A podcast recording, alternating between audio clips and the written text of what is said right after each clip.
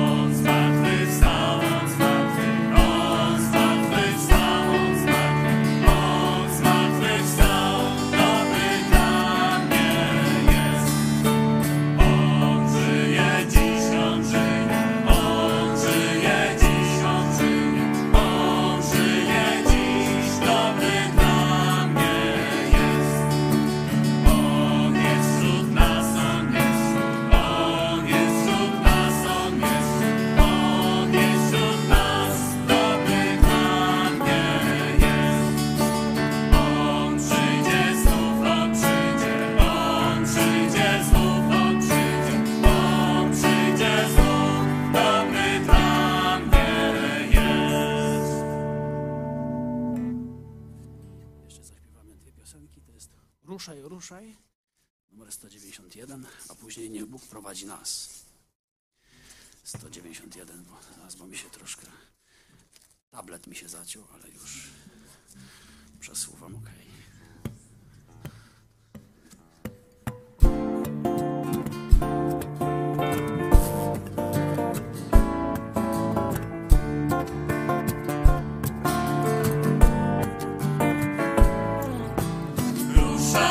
Time.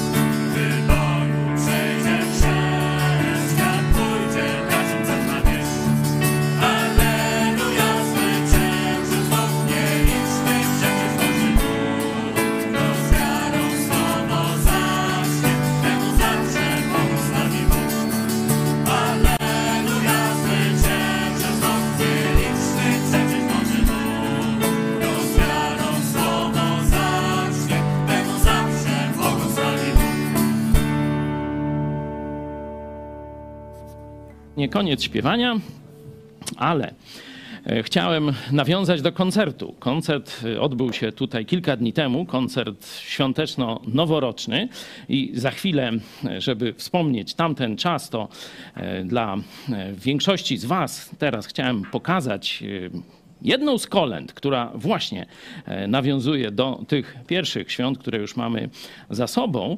A e, tych z Was, którzy tu jesteście, chciałem teraz prosić o modlitwę w grupach takich małych, dwu, trzyosobowych, e, byśmy to, co chciałem dzisiaj powiedzieć, by to, co przeczytamy ze Słowa Bożego, to są rzeczy, które myślę, że powinny poruszyć wszystkich chrześcijan w tym nowym roku, roku wielkich wyzwań.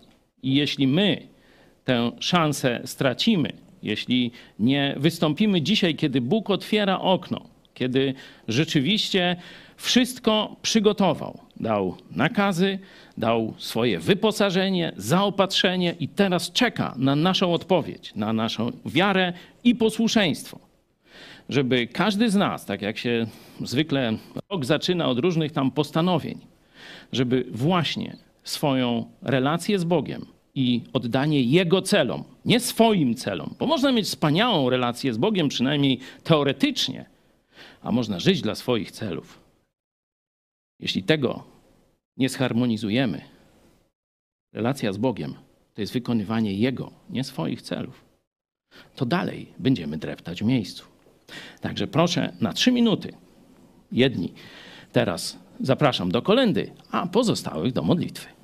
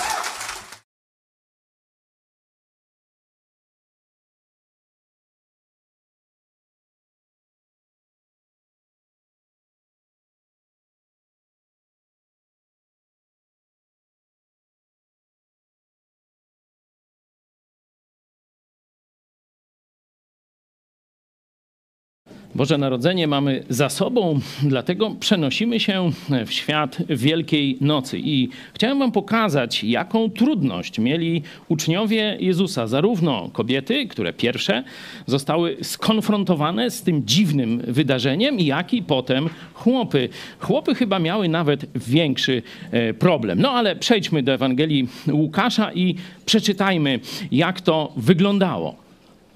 Mamy pusty grób, mamy kobiety, które przyszły, żeby kontynuować te zwyczaje pogrzebowe, żeby Jezusa godnie pochować. A wszedłszy do środka, nie znalazły ciała Pana Jezusa. Gdy były z tego powodu zakłopotane, stało się, że oto dwaj mężowie przystąpili do nich w lśniących szatach. A gdy się zatrwożyły i schyliły twarze ku ziemi, oni rzekli do nich: Dlaczego szukacie żyjącego wśród umarłych? Nie ma go tu, ale wstał z martwych.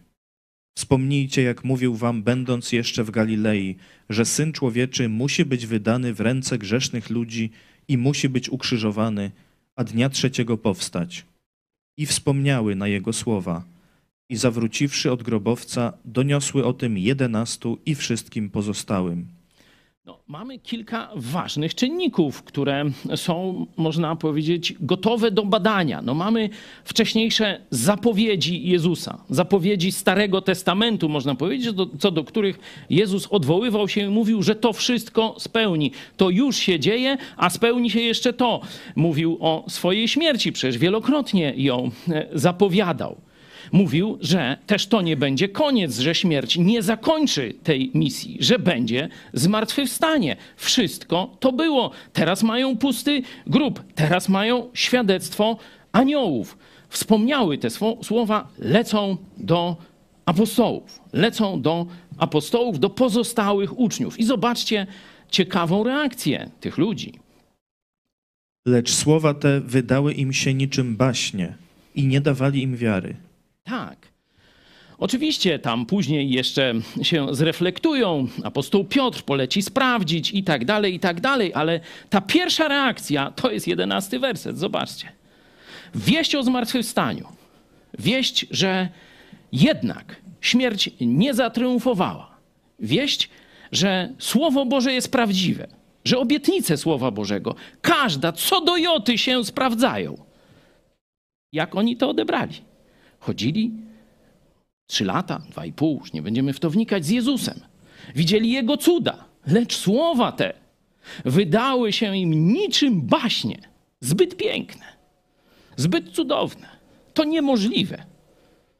Zobaczcie, czy dzisiaj, kiedy myślimy o swojej służbie, o życiu z Jezusem, o wyzwaniach, które przed, przed którymi stoimy, o okazjach, które nam daje, i tu przecież każdego dnia w tych codziennych programach mówimy, jak zmienia się społeczeństwo, jak jest otwarte teraz na Ewangelię. Czy my nie żyjemy właśnie mniej więcej w tym wzorcu? E, no fajne, no, no może, by, może by się ta Polska nawróciła do Jezusa. No w sumie nie mam nic przeciwko temu, ale e, chyba będzie jak było. Nie? Zbyt cudowne, niczym baśnie. No i zobaczcie, nie ufali, nie dawali im wiary. I to nie była chwila. To były godziny rozmów, to były różne świadectwa, które otrzymywali. Przenieśmy się troszeczkę dalej w narracji. Dwóch uczniów idzie do Emaus i tam Jezus się do nich przyłącza. Oni jeszcze nie wiedzą, że to Jezus jakiś pielgrzym, nie? jakiś człowiek się do nich przyłącza i zaczyna ich pytać, co się tutaj stało. Zobaczcie, oni to świadectwo powtarzają. Tych kobiet. Lecz i niektóre nasze niewiasty, które były wczesnym rankiem u grobu, wprawiły nas w zdumienie, bo nie znalazły jego ciała. Przyszły, mówiąc, że miały widzenie aniołów, powiadających, iż on żyje. To też niektórzy z tych, którzy byli z nami, poszli do grobu i zastali to tak, jak mówiły niewiasty, lecz jego nie widzieli. Oni znają fakty. Oni znają i Boże obietnice, świadectwo aniołów, świadectwo tych naocznych świadków i tak dalej. I dalej idą swoim życiem. Wieść o zmartwychwstaniu w tym momencie jeszcze absolutnie nie zmieniła ich życia. Oni to wszystko wiedzą, a żyją po staremu. I w tym momencie Jezus nie wytrzymuje, no tak byśmy powiedzieli, powiedzmy, myślę, że jednak to była kontrolowana reakcja. I zobaczcie, z jakim pocieszeniem do nich tutaj wyskakuje. A on rzekł do nich: O głupi i gnuśnego serca, by uwierzyć we wszystko, co powiedzieli prorocy. Zdziwieni? Czy nie spodziewalibyśmy się tu jakiejś zachęty, jakiegoś takiego tam tłumaczenia po raz setny, enty i tak dalej? Tu są ostre słowa i to są słowa zmartwychwstałego, już jak wiemy, Jezusa. Zobaczcie. Głupi i gnuśnego serca. Problem nie jest po stronie Boga. Bóg wszystko zrobił. Jezus zmartwychwstał, idzie tu z nimi. Świadectwa mają. Ale oni nie wierzą. I ten stan, kiedy mamy Boże obietnice, kiedy mamy dowody i wyposażenie, za, za, zaopatrzenie, logistykę całą, którą Bóg przygotował, a nie ma wiary, nie ma posłuszeństwa i realizacji Bożych celów, tylko dalej oni tam gdzieś swoje jakieś plany realizują, kiedy rozpoznają Jezusa, to szybko, chociaż już zmrok, zawracają i 12 kilometrów, że tak powiem, bieg z przeszkodami z powrotem do Jerozolimy, e, czyli zmieniają swoje plany. Napomnienie Jezusa, widzicie, ta zachęta e, podziałała, ale o tym możecie sobie przeczytać więcej w właśnie końcówce Ewangelii e, Łukasza. O głupi i gnuśnego serca. Czyli głupota to bardziej z wiedzą, nie? Brak wiedzy, brak poznania, karmienie się mlekiem. To później apostołowie do chrześcijan mówią takimi kategoriami, że nie możecie pojąć pełni objawienia Bożego, nie możecie pojąć nauki o sprawiedliwości. I drugi problem to jest jakieś lenistwo, jakaś ociężałość, jakieś no, gnuśność. Tu jest takie brzydkie słowo. Gnuśność serca. O głupi i gnuśnego serca, by uwierzyć we wszystko, co powiedzieli prorocy by uwierzyć Bożym obietnicom i być posłusznym Jego nakazom. To jest problem, zobaczcie, ludzi, którzy chodzili z Jezusem, którzy go dotykali, którzy jedli z nim, e, którzy widzieli jego cuda, słuchali jego nauczania i tak dalej. No jeśli oni mieli taki problem z uwierzeniem w zmartwychwstanie, i oczywiście nie chodzi tu tylko o zmartwychwstanie, ale uwierzenie we wszystko, co zawiera Słowo Boże. To czy ty i ja dzisiaj nie będziemy mieć podobnych problemów? Czy też nie będziemy po części głupi i leniwi, żeby pójść za tym, co Bóg przygotował, pójść za tym, co Bóg dzisiaj nakazuje? Jeśli oni mieli taki problem, w czym jesteś ty czy ja lepszy? Obawiam się, że jesteśmy tacy sami, że mamy dokładnie tę samą słabość. I dzisiaj chciałem, żebyśmy więcej poznali zarówno Stary, jak i Nowy Testament, który pomaga nam przełamać i zobaczyć, gdzie jest źródło tej słabości, a dokładniej czym zastąpić tę słabość. Czyli podsumowując, żeby to tak pozostało w takim, że tak powiem, ułożeniu. Bóg ze swojej strony daje obietnice i nakazy. Bóg ze swojej strony w każdym pokoleniu, Jezus obiecał, oto ja jestem z wami po wszystkie dni, aż do skończenia świata. Czyli ten nakaz, wielki nakaz misyjny i obietnice z nim związane będzie się cały czas spotykało z pełnym wyposażeniem i zaopatrzeniem Bożego ludu, czyli nie będzie nam niczego brakowało do zrealizowania tych celów. Nie będziemy mogli powiedzieć, że słuchaj Boże, Ty nam jednak nie dałeś tam odpowiedniego zestawu mikrofonów, czy tam nie wiem czego, pieniędzy, yy, samochodu i tak dalej. Nie, no Bóg daje obietnicę, Bóg daje pełne wyposażenie, ale my możemy być głupi i gnuśnego serca i nie damy swojej wiary, czyli zaufania i posłuszeństwa. Pierwsze dwie rzeczy, obietnice, nakazy i to zaopatrzenie, to jest dzieło Boga i ono zawsze jest gotowe. A zaufanie i posłuszeństwo To jest odpowiedź każdego pokolenia. To jest odpowiedź każdego z nas.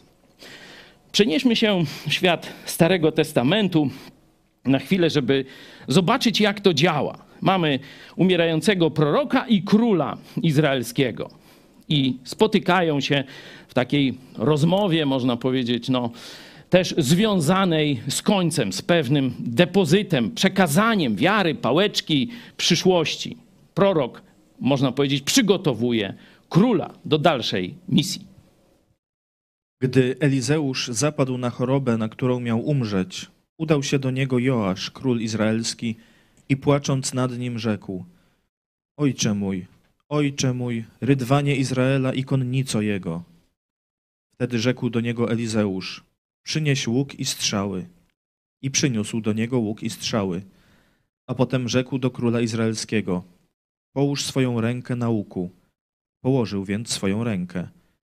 A wtedy Elizeusz złożył swoje ręce na rękach króla. Potem rzekł: Otwórz okno na wschód. A gdy otworzył, rzekł Elizeusz: Strzelaj. I wystrzelił. A ten rzekł: Strzała zwycięstwa od Pana i strzała zwycięstwa nad Aramem. Pobijesz Aramejczyków, pod Afek doszczętnie. Następnie rzekł: Zabierz strzały. A gdy zabrał, rzekł do króla izraelskiego: Uderz nimi o ziemię. I uderzył trzy razy, a potem przestał. Wtedy rozgniewał się mąż Boży na niego i rzekł: Należało pięć albo sześć razy uderzyć, wtedy byś pobił Aramejczyków doszczętnie. Lecz teraz tylko trzy razy pobijesz Aramejczyków. No dzięki. Oczywiście zachęcam do lektury Starego Testamentu. Te historie są bardzo inspirujące. Tę wziąłem tylko króciutko, jak właśnie banda pacyfistów się zebrała, żeby rozmawiać o Bożych e, celach. No ale to oczywiście nie dzisiejsza e, nasza lekcja. Przejdźmy do początku.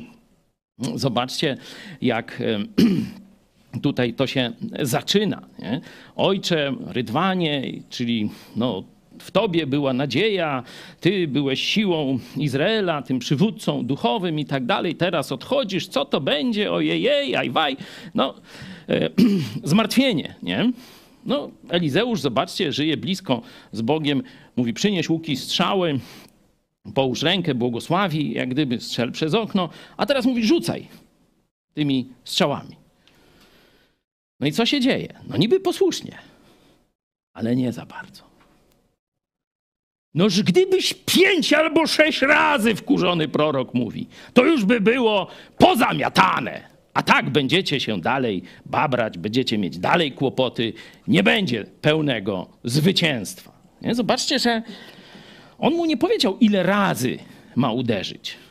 Pewnie jak mu powiedział, walnij tam sześć y, tych, no to on by sześć posłusznie zrobił. On mówi, uderzaj, rzucaj tymi strzałami. To on bierze raz, rzuca, no nic się nie stało, patrzy. Drugi raz rzuca, no nic się nie stało, patrzy. Trzeci raz rzuca, nic się nie stało, patrzy. Co by sobie głupka z siebie robił? Nie? Może to nie o to chodziło, może ten już odchodzi o zmysłów albo zasnął gdzieś, nie? To będę tak stał i rzucał jak głupi. No i przestał. No i zobaczcie reakcję. Rozgniewał się mąż Boży na niego i rzekł i tak dalej. Pamiętacie? Podobna reakcja Jezusa. O, gnuśni! O, głupiego! Tam serca czy małpiego rozumu i jakoś tak, nie? Mamy Bożą wolę, Boży nakaz, nie? Będziesz tu zwyciężał, ochronisz Boży lud. Takie przesłanie jest ze strony tego proroka. Pamiętacie, Jezus mówił, że to, co ci prorocy, to się wszystko spełniło i mamy króla, który ma to zrealizować. Po części to realizuje, a potem przestaje. I efekt jest połowiczny. No i teraz pytanie do nas. Ile rzeczy, które realizujemy, znając Boże nakazy, wchodzimy w etap rezygnacji, wchodzimy w taki, a może to nie ma sensu, a może nikt na to nie patrzy, no siejemy, siejemy i pies z kulawą nogą się tym nie przejmuje, a może tam teraz tam porozpaczam trochę nad sobą, tam nie wiem, zajmę się czymś, może trzeba coś zarobić, czy, czy, czy użyć świata, nie? Po co się będę tak spalał, kiedy to nic nie daje? No takie myśli miał ten izraelski król. No rzuca, rzuca, nic się nie dzieje, w końcu przestał. Zobaczcie, jak to rzucanie, jaki miał wielki wpływ na przyszłość Izraela. Gdyby on jeszcze wiernie rzucił, tak ze dwa, trzy razy, to byłoby po sprawie. Izrael byłby uratowany. No a jemu już się nie chciało. Uznał, że przecież trochę zrobił, to wystarczy. To wystarczy. I drugi obraz, zobaczmy dalej z Ewangelii Jana. Przenosimy się do Nowego Testamentu. Proszę, przeczytajmy. Czy wy nie mówicie, jeszcze cztery miesiące, a nadejdzie żniwo? Otóż mówię wam, podnieście oczy swoje i spójrzcie na pola, że już są dojrzałe do żniwa. Tam mieliśmy problem zrobienia co trzeba, ale za mało. Z, takiego zniechęcenia się w trakcie, że robię, robię, jakiegoś nie widać żadnego efektu, to pewnie przestanę. Tu z kolei mamy problem perspektywy. Zobaczcie, na co patrzą uczniowie. Ja sobie buty trochę podczyściłem, żebyście, jak pokażę teraz, no oni patrzą tu. Oni patrzą na ten poziom. A gdzie patrzy Jezus? Jezus patrzy na dojrzałe pola, na kłosy. Jeśli będziemy mieć, że tak powiem, wzrok utkwiony w ziemię, jeśli będziemy patrzeć tylko po małości, będziemy patrzeć tylko na swoje możliwości, na okoliczności takie bezpośrednie, że tu się niewiele dzieje i tak dalej, to nie dojrzymy tego, co widzi Bóg. Podnieście oczy. Podnieście oczy. To jest nakaz do uczniów Jezusa, że my musimy cały czas rozpoznawać, co Bóg robi w naszym otoczeniu, wśród ludzi, w których żyjemy, w naszych czasach. Co Bóg robi? Nie to, co ja robię, co robią moje buty. Podnieście oczy swoje i spójrzcie na pola, że już są dojrzałe do żniwa. W każdym pokoleniu Bóg działa w swojej oczywiście mądrości, w swojej, jakby to powiedzieć, tu zaniąłśmy wczoraj misjonarką z Wielkiej Brytanii, w Polsce, Polka misjonarką w Wielkiej Brytanii, coś dziwnego. Jak to słowo mówię, sniki? Że Bóg no, że, że, nie zawsze to, to, co nam się wydaje, o teraz Bóg tak powinien to zrobić i na przykład apostoł Paweł mówi, o, to teraz zbierzemy kasę, zbiorę fajnych chłopaków i jedziemy z ekipą ewangelizacyjną, misyjną do Rzymu, nie? Tak se myślał. No, tak do tej pory e, w ten sposób e, postępował, zbierał w kościele ekipę misyjną, e, pieniądze były albo nie było, jak nie, to sami tam zarabiali i jakoś to było. Nie? No i myślę, że tak samo teraz tylko zawiezie tę pomoc materialną dla biednego kościoła, który się wcześniej wystrzelał na początku dziejów apostolskich, a teraz przyszły tam problemy, no to tam chrześcijanie z całego świata z pomocą. Paweł wiezie pomoc tam z Grecji. Nie? No mówię, tylko zawiozę tę pomoc i robimy wyprawę misyjną do Rzymu. A tu capas, do więzienia. I to na długo. Mówi, oj, wszystkie te plany z Rzymem, nic y, nie tego. Nie siedzi tam gdzieś w lochu, różne sądy, takie, śmakie i owakie. Do sądów to jeszcze wrócimy. Tych też właśnie apostoła Pawła, bo przeszliśmy przez sądy Jezusa, przeszliśmy sądy apostołów, a teraz te sądy apostoła Pawła, także to któryś z następnych razów e, poświęcimy. I co się okazuje? Jedzie teraz na 500 plus na koszt państwa, normalnie socjal. Nie?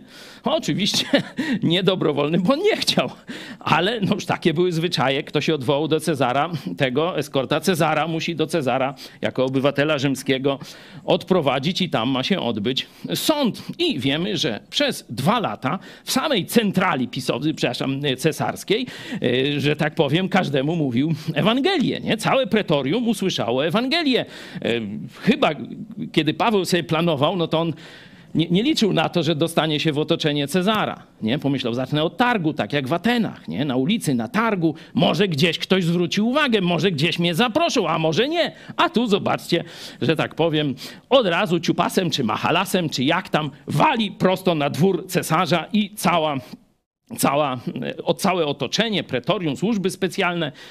Wszyscy już znają Ewangelię, na pewno wielu się nawróciło i tu mamy, można powiedzieć, dalszy rozwój chrześcijaństwa z tej wyprawy misyjnej, ale nie było to tak, jak sobie Paweł to wyobrażał.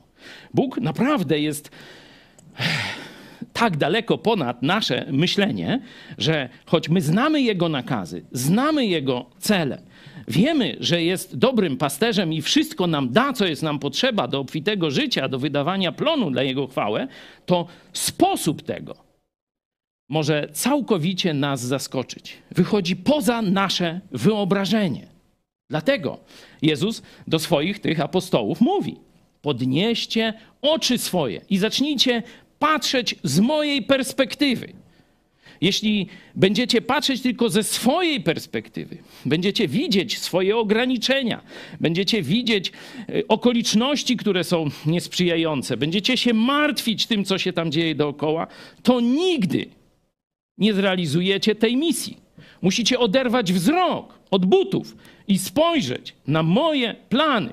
Zobaczmy w Starym Testamencie, kiedy, kiedy o socjologii wypowiada się Bóg w księdze przypowieści Salomona. Zobaczcie, jakie proste zdanie tam się pojawia. Gdzie nie ma objawienia, tam lud się rozprzęga. Błogosławiony ten, kto przestrzega nauki. Ten werset jest, szczególnie ta pierwsza jego część, jest różnie tłumaczona, ale idea jest taka, że ludzie potrzebują po pierwsze wiedzieć, dokąd zmierzają, jaki jest cel, i musi ich ktoś prowadzić do tego celu. Gdzie nie ma objawienia albo proroctwa, to zawsze przychodziło przez proroków, przez ludzi bożych.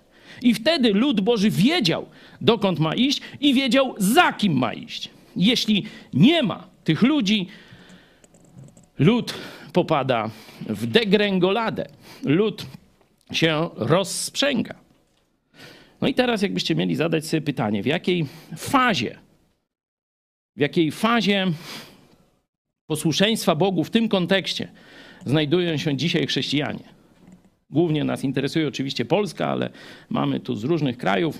Polonia nas słucha. Możecie też zadać to pytanie, jeśli chodzi o Kościół chrześcijan w Wielkiej Brytanii, w Irlandii, w Stanach Zjednoczonych, w Niemczech, gdzie tam chcecie. A nas przede wszystkim interesuje Polska. Gdzie Polacy widzą ten Boży kierunek? W TVN-ie? Jacek Bury z ogórkiem? To dzisiaj możecie sobie zobaczyć, nie? Tego kłeczka, czy jak? Ogórasem go. I właśnie, beż ty mendo mi to mówić. No, no fajnie, tam się ludzie rajcują, nie? Ale czy co z tego dobrego wyjdzie, jak Jacek Bury powiedział, że kiedyś byłem chrześcijaninem, a teraz to jestem agnostykiem, a może i ateistą, nie? Ale czytajcie Biblię, bo tam same mądre rzeczy. Hm. No, przekaz sprzeczny to akurat, y, można powiedzieć, domena naszych polityków, no bo jak to są takie mądre rzeczy, to może warto ich słuchać. A o czym mówi Biblia? No chyba właśnie o Bogu. No to jak mądre rzeczy w Biblii ateista? Nie ma Boga. No dobra. Już tam z tych ogórkami różnie bywa. Różne są skutki jedzenia ogórków, jak widać. Gdzie? Kościół katolicki, no to już możemy sobie tam darować. Gdzie Polacy mają znaleźć objawienie? Gdzie Polacy mają znaleźć ludzi, którzy rozumieją to objawienie i prowadzą do jego wypełnienia? Zobaczmy podobny obraz, te same słowa, ten sam, można powiedzieć, rolniczy, rolnicze porównanie Ewangelia Mateusza. Wtedy rzekł uczniom swoim: Żniwo wprawdzie wielkie, ale robotników mało. To jest bardzo znany fragment wielu się do niego odwołuje. Żniwo wprawdzie wielkie, no zobaczcie tu analogia, spojrzyjcie, że kłosy gotowe do żniwa, oderwijcie wzrok od, od ziemi, od okoliczności, od swoich ograniczeń i tak dalej. Żniwo wprawdzie wielkie, ale robotników mało. Zobaczmy kontekst bliższy z przodu i z tyłu tego wersetu, czyli wersety poprzedzający i następujący. A widząc lud, użalił się nad nim, gdyż był utrudzony i opuszczony jak owce, które nie mają pasterza. Wtedy rzekł uczniom swoim: Żniwo wprawdzie wielkie, ale robotników mało. Proście więc pana żniwa, aby wyprawił robotników na żniwo swoje. Amen. Mamy ten problem. Owce bez pasterza. Pamiętacie, takśmy rozpoczęli naszą działalność publiczną, 2003 rok. Starzy harcerze to pamiętają. Nie? Jak owce bez pasterza. Już wtedy widzieliśmy Polaków jako lud bez objawienia, bez przywódców duchowych, bez wskazania jasnej drogi. No, to było 10-20 lat temu, przepraszam, prawie. Zobaczcie, czy dzisiaj mamy lepiej, czy gorzej. No jest telewizja Idź Pod Prąd, no mamy jakieś tam zasięgi, coś się dzieje. W innych kościołach też różne dobre rzeczy, ale mamy 40 milionów Polaków i jeszcze jest 10 rozsianych po świecie, polonusów. Niektórzy już tam po polsku, nie za bardzo, ale jednak. Niestety ten obraz dalej jest dzisiaj prawdziwy. Polacy są jak owce bez pasterza. I Jezus w tym kontekście mówi, że, to, że oni są gotowi do żniwa. Bo kiedy, wiecie, oni by tam gdzieś za jakimś złym firerem szli no, w ordunku, to wtedy nie chcą słuchać. Ale kiedy każdy ma świadomość jakiegoś zamętu, jakiegoś upadku pewnego etapu cywilizacji, jakiegoś przejścia, nie wiedzą co myśleć, nie wiedzą gdzie szukać odpowiedzi, to to jest pole gotowe do żniwa dla chrześcijan. To to jest nasz czas. Żniwo wielkie. Żydzi wtedy znajdowali się w tym etapie przejścia, zamętu i tak dalej, i tak dalej. Robotników mało. Robotników mało. No i teraz pytanie. Skąd mają się wziąć robotnicy? Skąd robotnicy? I tu no taka dość prosta odpowiedź, no, no spośród nas, nie? No mam przecież, skąd się wezmą? No, z nowonarodzonych chrześcijan. Ale żeby prowadzić, żeby przewodzić, no to trzeba pewnego jednak doświadczenia, trzeba mądrości, trzeba um, zmiany, przemiany charakteru. Pamiętacie? Jezus powiedział, o głupi i gnuśnego serca, no ci to do nikogo, tam do niczego, nawet nie mogli zrozumieć, że Jezus zmartwychwstał, do kogo i do, kogo, do czego oni doprowadzą ludzi. Tu trzeba bożych ludzi.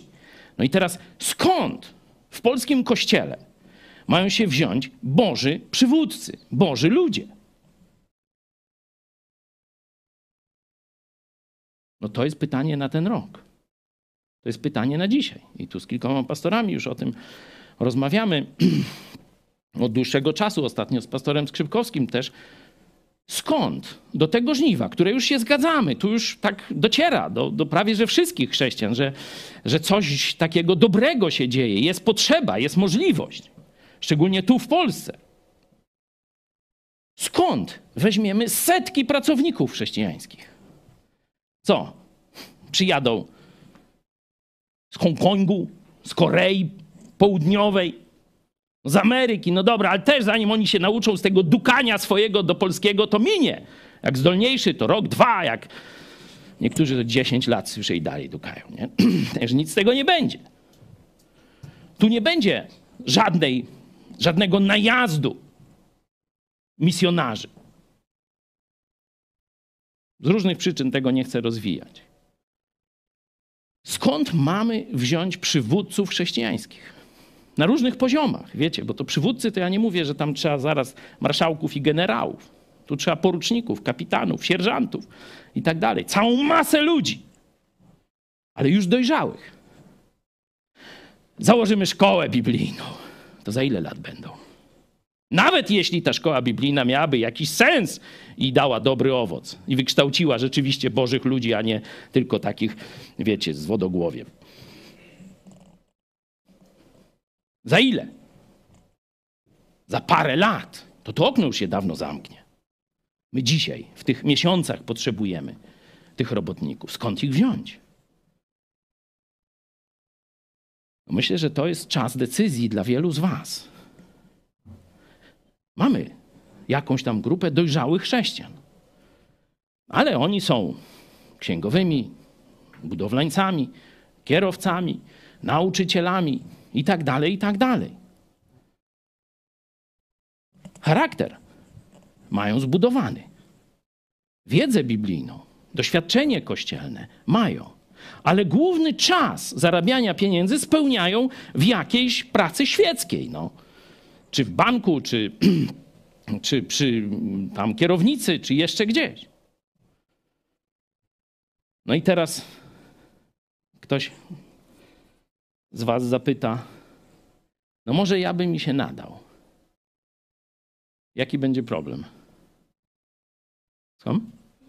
Pieniądze. Many, many, many, many.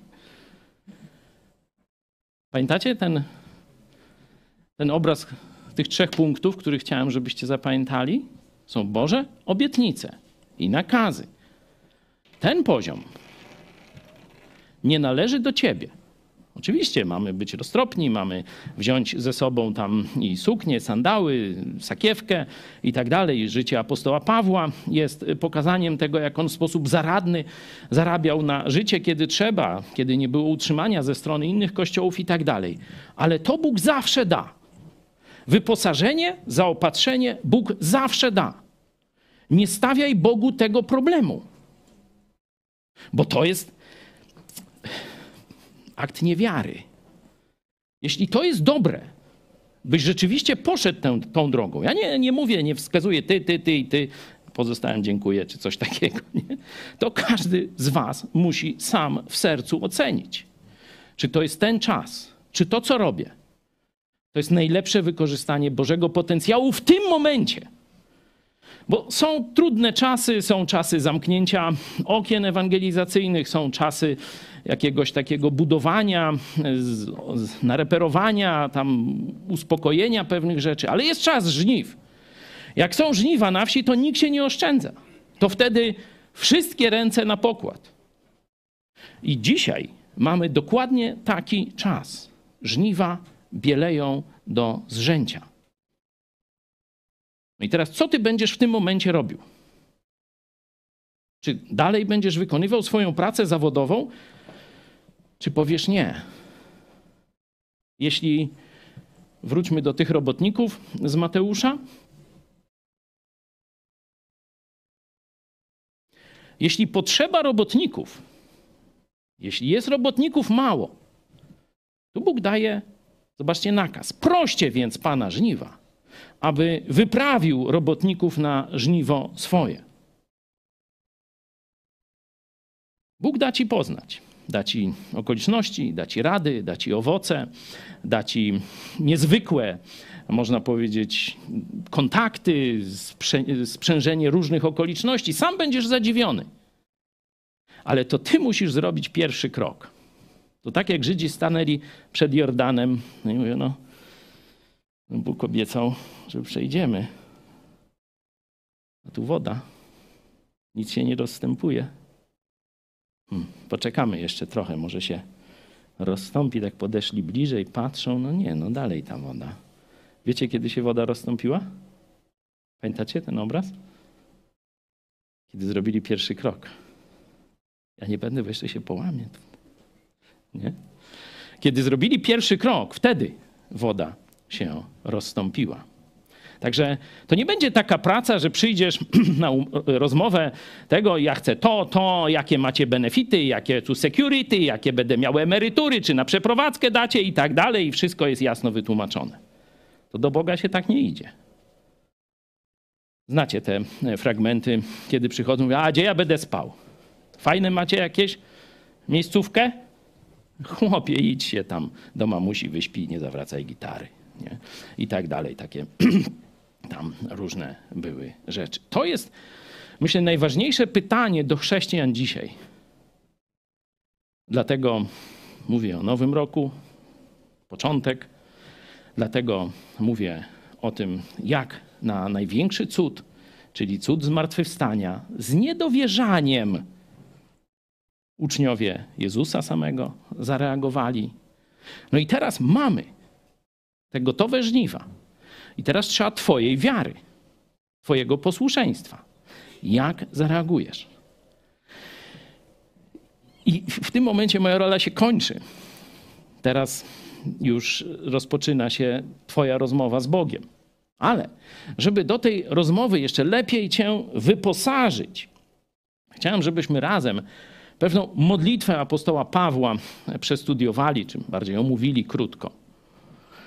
Apostoł Paweł był w bardzo nieprzyjemnych okolicznościach i zobaczcie, ta wieść docierała do chrześcijan, te udręki, jakie znosi, jaka jest ich reakcja? Oni się martwią. Oni upadają na duchu. Oni są tym rozbici, zniechęceni. I tu, w tym właśnie kontekście, bo jakbyście zobaczyli tam w swoich Bibliach, no to tu macie tam podtytuł, nie?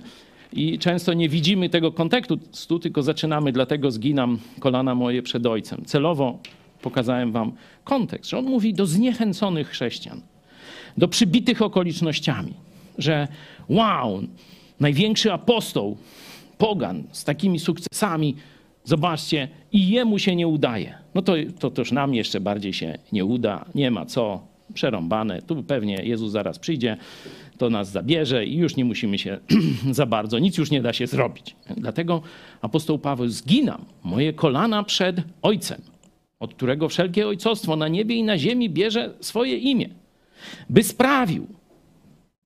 I zobaczmy, o co on się modli. Według bogactwa chwały swojej, żebyście byli przez ducha Jego mocą utwierdzeni wewnętrznym człowieku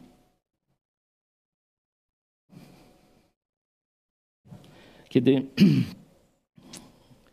zadajemy sobie to pytanie, czy poświęcić wszystko dla Jezusa, czy zaryzykować i tak dalej, no to my patrzymy na pieniądze, na okoliczności, na tego typu rzeczy. Zobaczcie, apostoł Paweł, kiedy miał sytuację właśnie zniechęcenia chrześcijan, to gdzie szuka rozwiązania? Gdzie musi nastąpić przemiana? Gdzie musi nastąpić wzmocnienie, połączenie pewnych, że tak powiem, neuronów, żeby nam ten obraz, żebyśmy nie byli głupi i gnuśnego serca, ale żebyśmy byli mądrzy i posłusznego, ofiarnego, pracowitego serca wewnętrznym człowieku.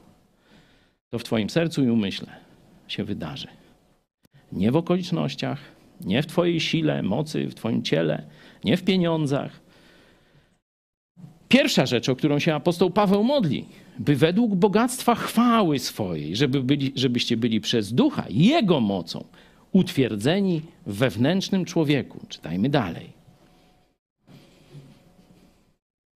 Żeby Chrystus przez wiarę zamieszkał w sercach waszych. To jest do chrześcijan, to jest błąd tłumaczenia. Nie zamieszkał, tylko zadomowił się, rozgościł się, można by tak. Zresztą cały kontekst za chwilę to pokazuje, żeby Chrystus przez wiarę zadomowił, rozgościł się w waszych sercach, a wy, wkorzenieni i ugruntowani w miłości, zdołali pojąć ze wszystkimi świętymi, jaka jest szerokość i długość i wysokość i głębokość.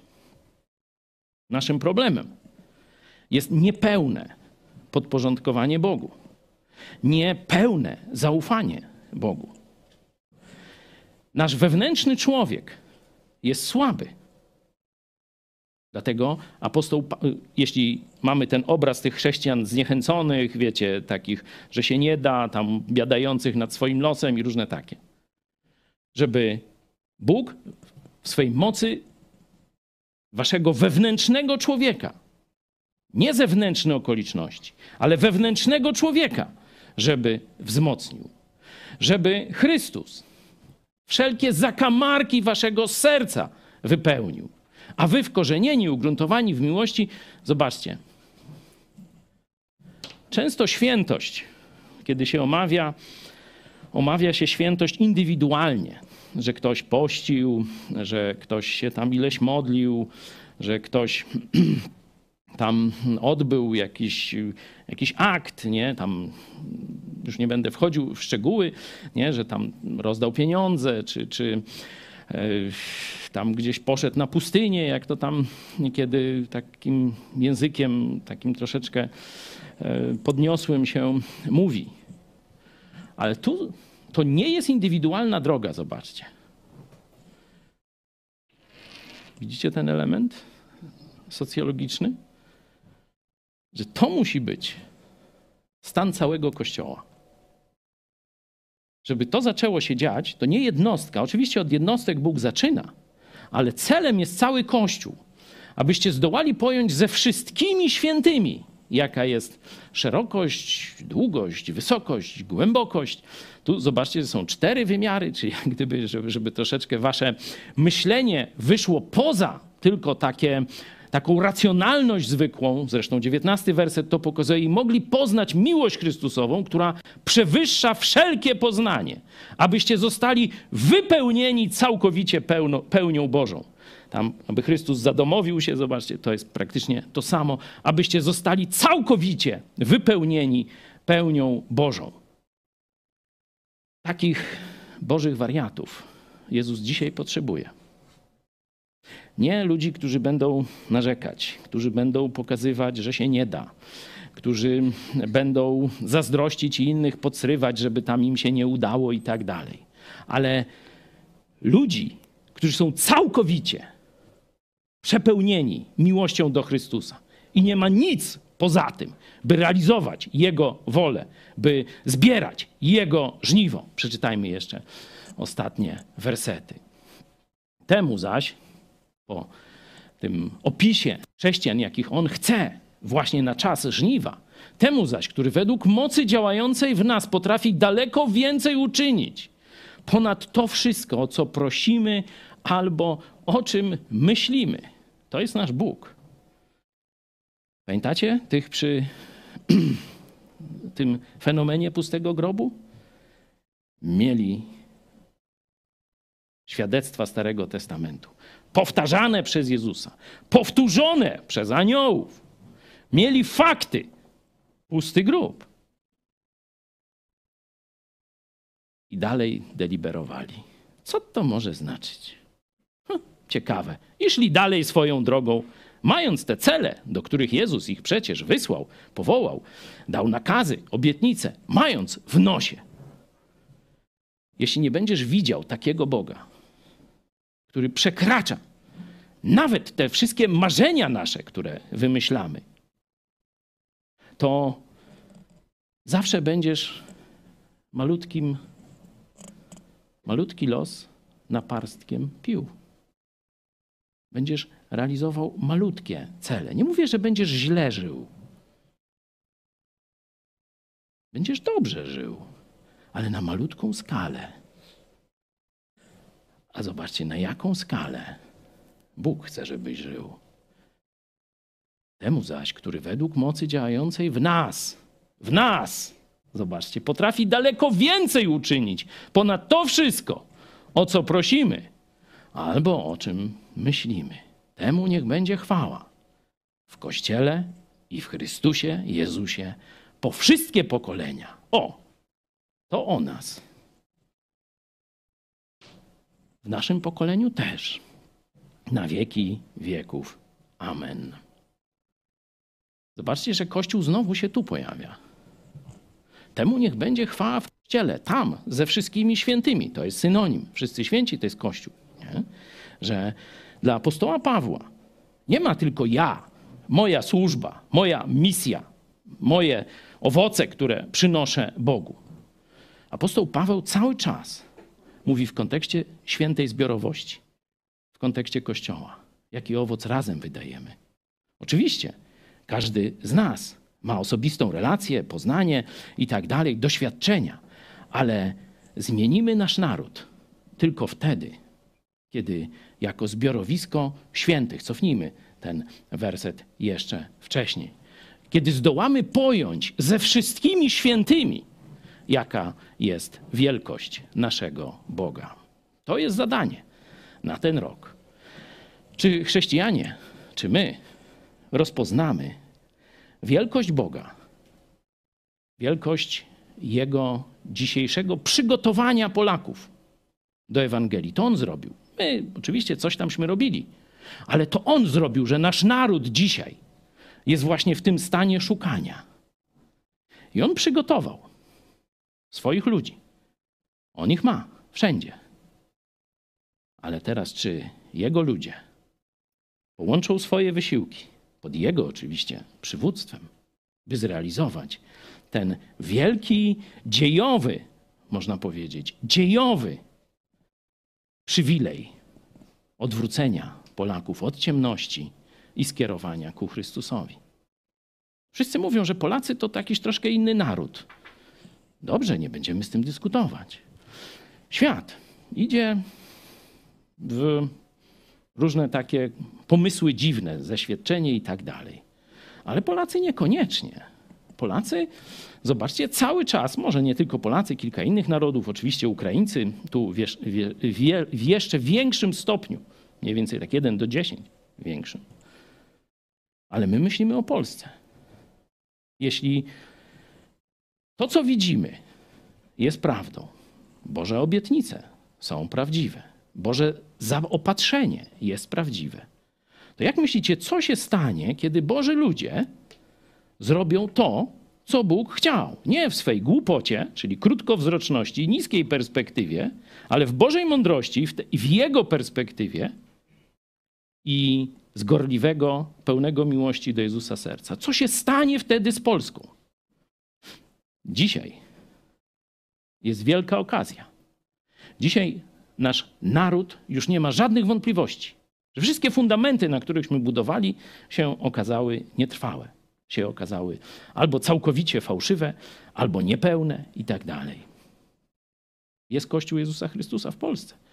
Nie potrzebujemy misjonarzy, nie? żeby przyszli nam, ogłosili Ewangelię.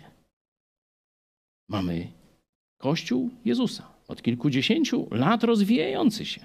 I mówiliśmy o czasach księdza Blachnickiego, Joe Łosiaka, wcześniej jeszcze Billy Graham i tak dalej, i tak dalej.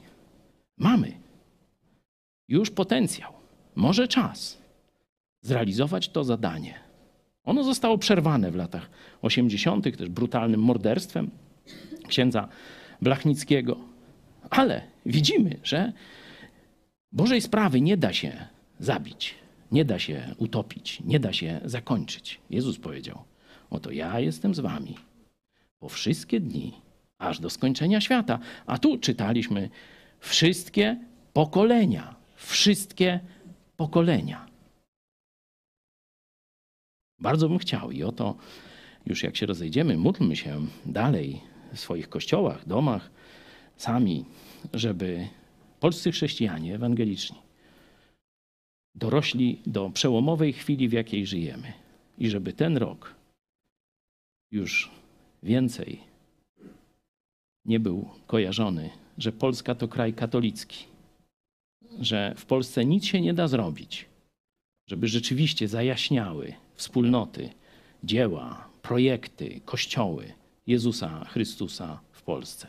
To jest nasz plan na ten rok. Mam nadzieję, że to jest też Twój plan.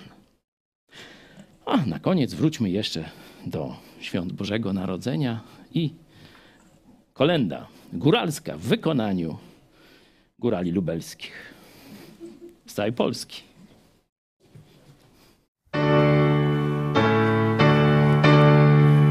Bracia, patrzcie jemu, jak nie